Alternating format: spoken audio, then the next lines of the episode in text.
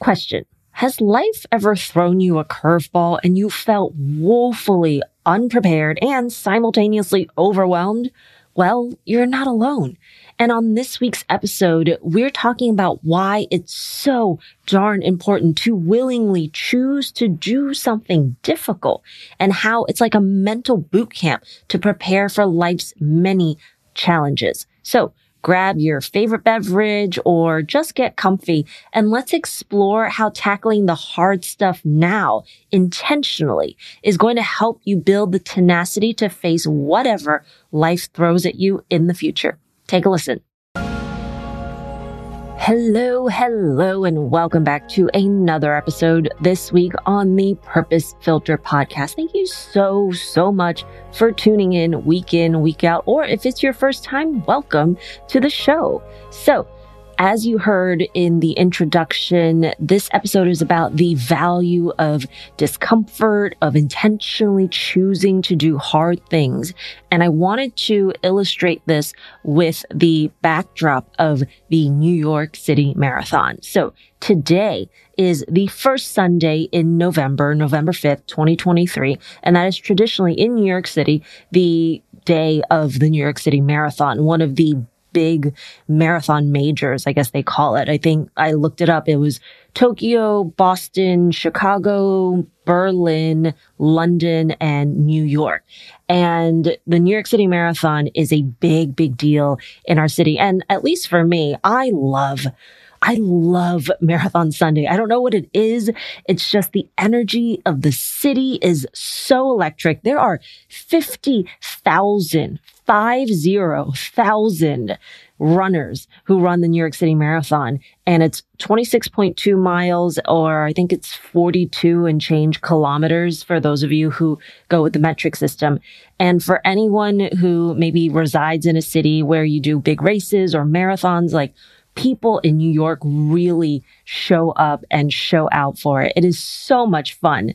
So in New York, the course goes through all five boroughs and people show up all along the way with signs, cowbells, you know, water. There are people handing out, I saw some posts of people handing out like shots of whiskey and the bar that me and my friend were at today, they were handing out little shots of apple cider for runners as well. And runners will have their sponsor jerseys or the teams that they're running for, if it's some sort of cause or that sort of thing. And people will write their names on their shirts, which is always really fun because then you can just cheer them on as they are running down the course. You can just be like, you go, Kristen. Or, you know, like, hey, Mark, I see you. You're doing great. Keep pushing. as you can tell, I really, really enjoy it. And I think I enjoy it more this year because I actually ran my first race ever in my entire life just like a weekend ago. It was a 5K and it was something that I told myself I really wanted to do this year. Mind you, a 5K for me is a big accomplishment. I know some of you out there probably run 5K or 3.1 miles, you know, before you even head into work in the morning. Um, I am the person who always said, I would not run unless someone was chasing me, right? And so it was one of those things where I was just like, you know what? I said I was going to do it and I had all year. I said I was going to do it. And then I have a, my husband and I have, uh, like our 2023 goals. We write them on a piece of paper every January 1st. And what we've done the past couple years is we put it kind of in a frame, a picture frame by our entry doorway where we can look at it periodically and be like, okay, are we on track? What else do we have to do? That sort of thing. And it keeps us to task. And I kept seeing run a 5K, run a 5K. And I was like, oh man, I'm not doing it. So I finally signed up for a race. Regardless, I ran the 5K and my goal was to do it uninterrupted, no walking whatsoever.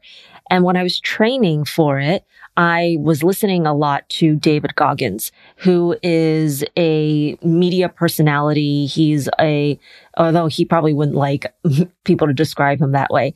He is a Navy SEAL. He is an ultramarathoner. He jumps out of airplanes to fight wildfires and his audiobooks are fantastic, like really good. Not for the faint of heart. He curses a ton. So if you have little kids around, just, you know, be mindful of that if you're listening in the car. But it's really incredible motivation if you're doing anything physically challenging, which I was when I was training. And he frames all of these things that he's done, Navy SEAL training, where people literally die trying to become a Navy SEAL, all these other things that he's done in the military and that sort of thing.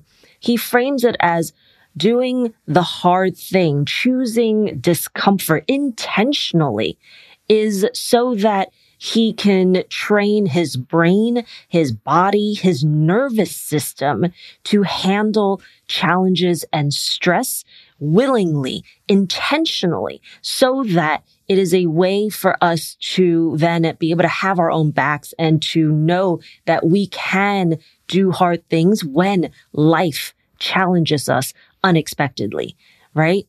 So when someone you love dies, when you injure yourself, when a crisis occurs, when someone gets laid off, you, you know, you can say, Oh my God, I'm, I don't know what to do. I've never been in this situation before wait, but you know what?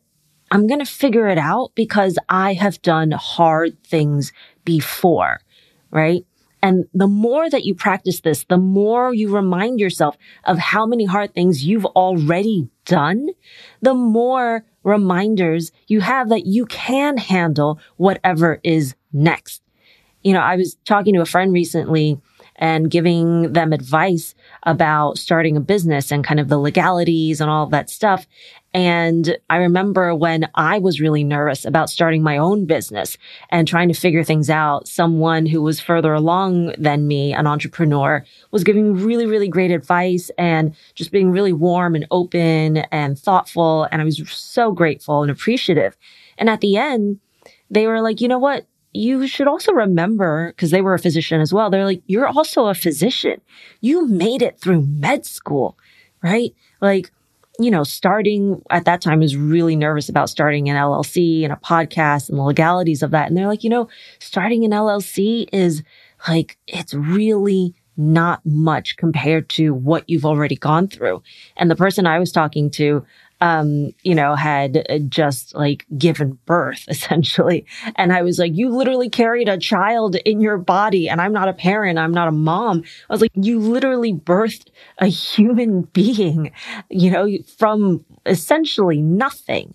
And, you know, just remind yourself that you did that. And so whatever else may come your way, just remember how awesome and how great you were by you know, virtue of being a parent. Right. And that's not the only example, but it was a, a very significant one too, because I think so many of us forget what we have done and that to other people, it may seem like a huge deal, you know, or maybe it won't seem like a huge deal, like a 5K, but to me, it was a really, really big accomplishment. And so I'm not saying this because I want you to have stressful moments in your life. That is not at all what I'm hoping for. And we know that life is a bigger challenge than any marathon, than any physical endeavor, than anything that we may potentially intentionally put ourselves through. Because just, I mean, just look at the world right now, right? And, uh, you know, it doesn't need to be repeated. But this is exactly why so many episodes of this podcast and the content that I put out are framed around fear, are framed around discomfort. They're framed around taking action even when we feel afraid and uncomfortable because when we intentionally choose to do something that pushes us outside of our comfort zone, when we intentionally choose to do something and be like, oh my God, I have no freaking idea what I'm doing. Is this the right thing to do? Why am I doing this? I must be going absolutely batshit, you know, then when the real moments of stress, when the real moments of life challenges come to us, we have that backbone of experiences and reminders to be like, you know what? Okay, I have done hardship before. Okay. It may not be exactly the same. And my body will figure it out. My brain will figure it out. I'm resourceful. And that's exactly the energy that I hope for you to be able to rely on and to recall when something bad happens because I'm a palliative care doctor. I'm a hospice doctor. I see death every single day, multiple times a day. Okay. These things are unpredictable. They upend your entire life. And I don't want anyone else to have to sit around and be like, oh my God, I can't believe I didn't see this earlier. Or I, I shouldn't have waited until something like this happened for me to wake up. And so what's one thing that you've been thinking about for a long time? Maybe not a long time, maybe a short time, but it's got some intensity behind it. And if you know what I'm talking about, you know what I'm talking about, right? What's that one thing that you just need to pick the next smallest step for you to move forward, the next smallest step after that for you to take action, the next smallest step after that for you to keep moving forward and making progress. Because feeling stuck and feeling like you don't know what to do with your life is because of inertia. People need to feel like they are progressing, like they're moving towards something. That's what gives us that zest for life. And that's what I hope to leave you with in this episode. So there you have it. Thank you so, so much for listening. And if this episode inspired you to take on your own version of something difficult because you choose to do it intentionally as a way to prepare you for life's unexpected challenges, then bravo and brava to you. And if you want some assistance along the way, if you want to speed up that journey, if you just want someone to hold you accountable, I could be that person for you. I have two spots left for the rest of this year for one on one coaching.